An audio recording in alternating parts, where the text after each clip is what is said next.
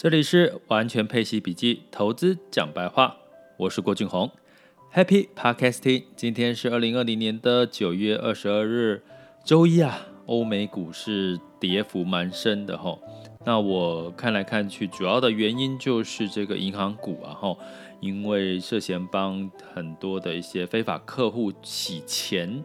那这个金额大概有超过两兆美元，所以造成银行股的应声暴跌吼。那尤其欧股就跌了三趴以上吼。那道琼跟 S M P 五百也是跌了大概两到三趴。其实啊，基本上我觉得银行股在这段时间吼，我们可以特别提出来是应该是一个非常艰苦的时期，因为现在普遍是低利率的时代哈。大家知道。现在银行把我们的钱拿存进去，他就要想办法，我他要给一点点利息嘛，好，虽然那个利息几乎接近零了，可是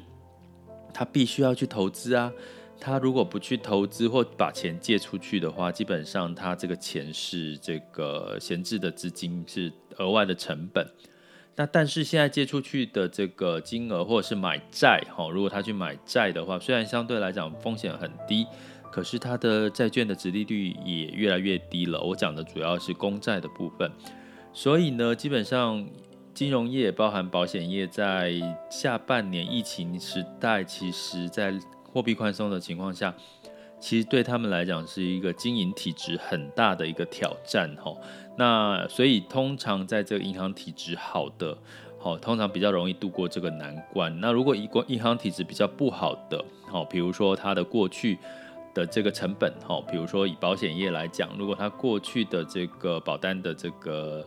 预定利率相对来讲是比较偏高的话，其实它的一些成本压力会比较大。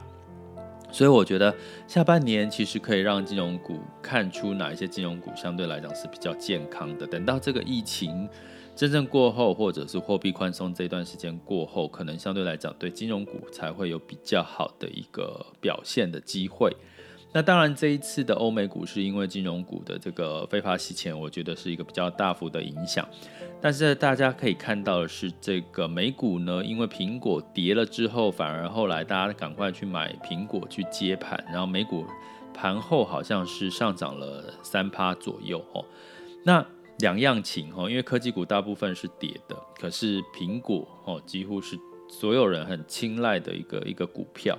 那甚至很多人会说，修正了一段时间，因为苹果已经修正了二十趴了嘛，哈，如果在修正一段一到一个地步的时候，其实反而是一个进场的时机点。那我们去怎么解读现在这个市场的状况呢？我觉得一个很简单的逻辑提醒各位。其实现在就是所有的股市涨多了，可是疫情还在发生的过程当中，所以呢，大家都在找我什么时候要下车的理由。因为你现在感觉现在，呃，前前一段时间如果下车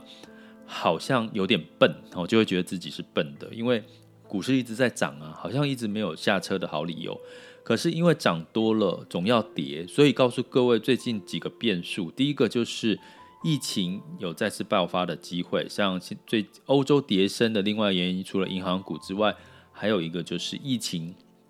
英国的疫情有再度爆发，有可能要在封城的这样子的一个概念吼。那美国呢，也是疫情还是持续在持续在增加，所以让欧美的股市这个疫情的不确定因素，让大家找到一个理由下车，这是第一个。第二个，中美关系，就是我们之前讲的，不管是这个微信，不管是抖音。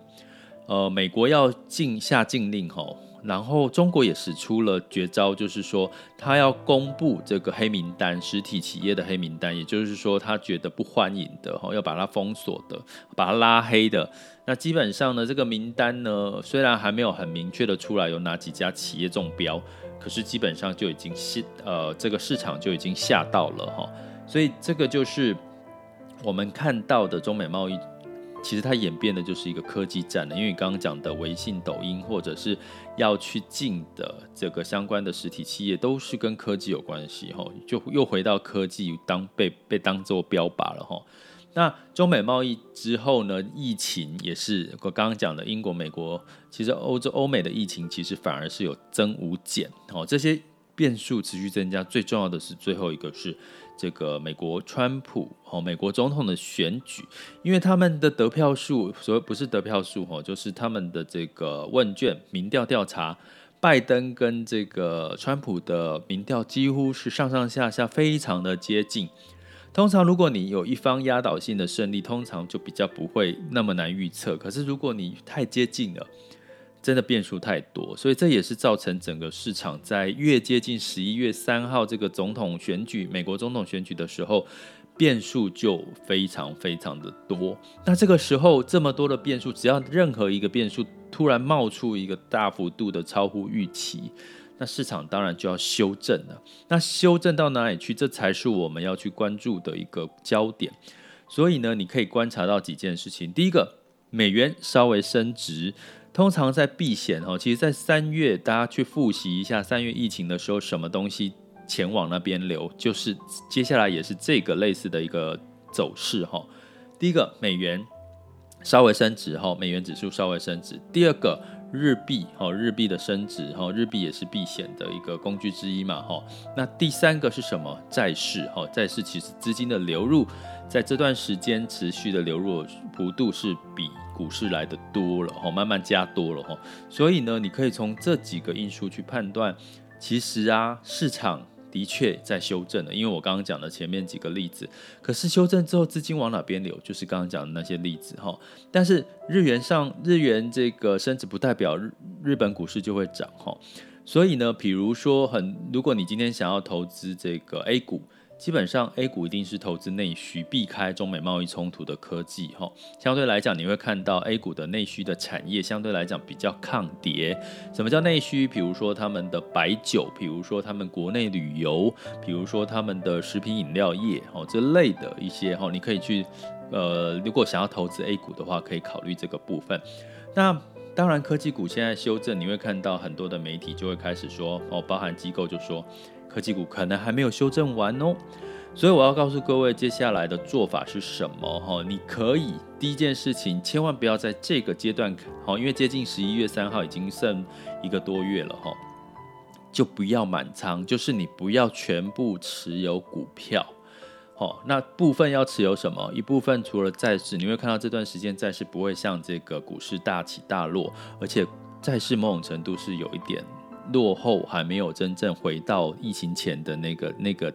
那个点哈，那所以呢，你接下来可能除了债市之外，一部分的现金在等什么？等市场先修正了一段时间，也就是先蹲后跳。那通常是修正到什么时候？根据统计啊，通常美国总统选举前，其实股市会跌比较多哦，几率啦哈，概率来讲，那通常在美国选举之后。通常美国股市上涨的几率非常高哈，所以你可以在这段时间把一部分的这个股票获利了结，然后等到这个适当的时机再去做这个所谓的所谓的适当时机，就是包含疫情减缓，包含这个美国总统的选举结束，再来做一个重新布局股市。我觉得那个时候你反而有一个逢低买进的机会。这是一个相当不错的一个做法，提供给各位参考。所以呢，在我们完全配息笔记里面呢，我会建议大家有在做配息策略的。我之前有提过配息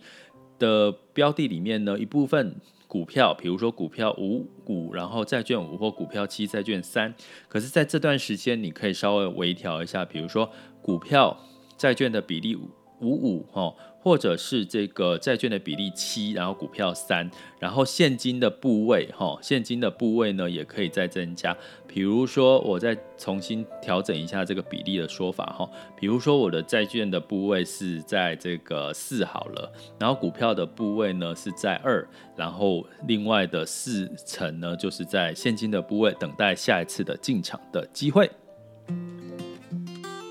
接下来进入到二零二零年九月二十二日的全球盘势轻松聊。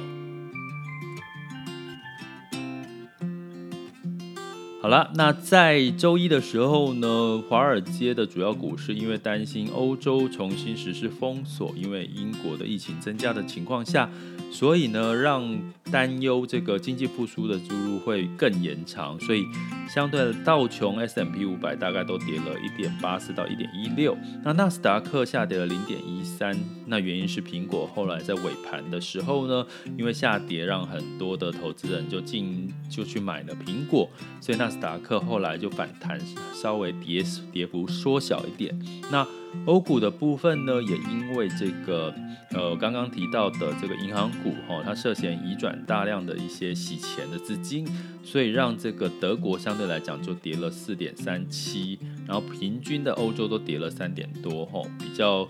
可惜的是受到银行股的这个牵累，但是这是属于单一事件，哈、我觉得不能把它当成是一个比较，呃，总体的一个。市场的情况来看，哈，那当然呢，这个我觉得欧洲这个跌了状况，因为这个银行股的状况可能会慢会短期之内比较容易反弹的几率会比较高。那在雅股的部分呢，在台股的部分，周一是收跌的。那相对来讲呢，基本上也是所有的市场呢，因为整个都是下跌的几率比较高，因为美股的关系。那当然，接下来呢，在 A 股的部分会进入到十一的长假，那长假就会资金慢慢的交易量就会稍微去休息。所以目前可能在盘势的部分，也要等到十月十一长假之后会比较明朗。那对于这个台湾的部分，也是中秋嘛，哈，中秋也是会在量，在这个成交量也会稍微的一个尾缩小，所以盘整的格局是可以去预期的。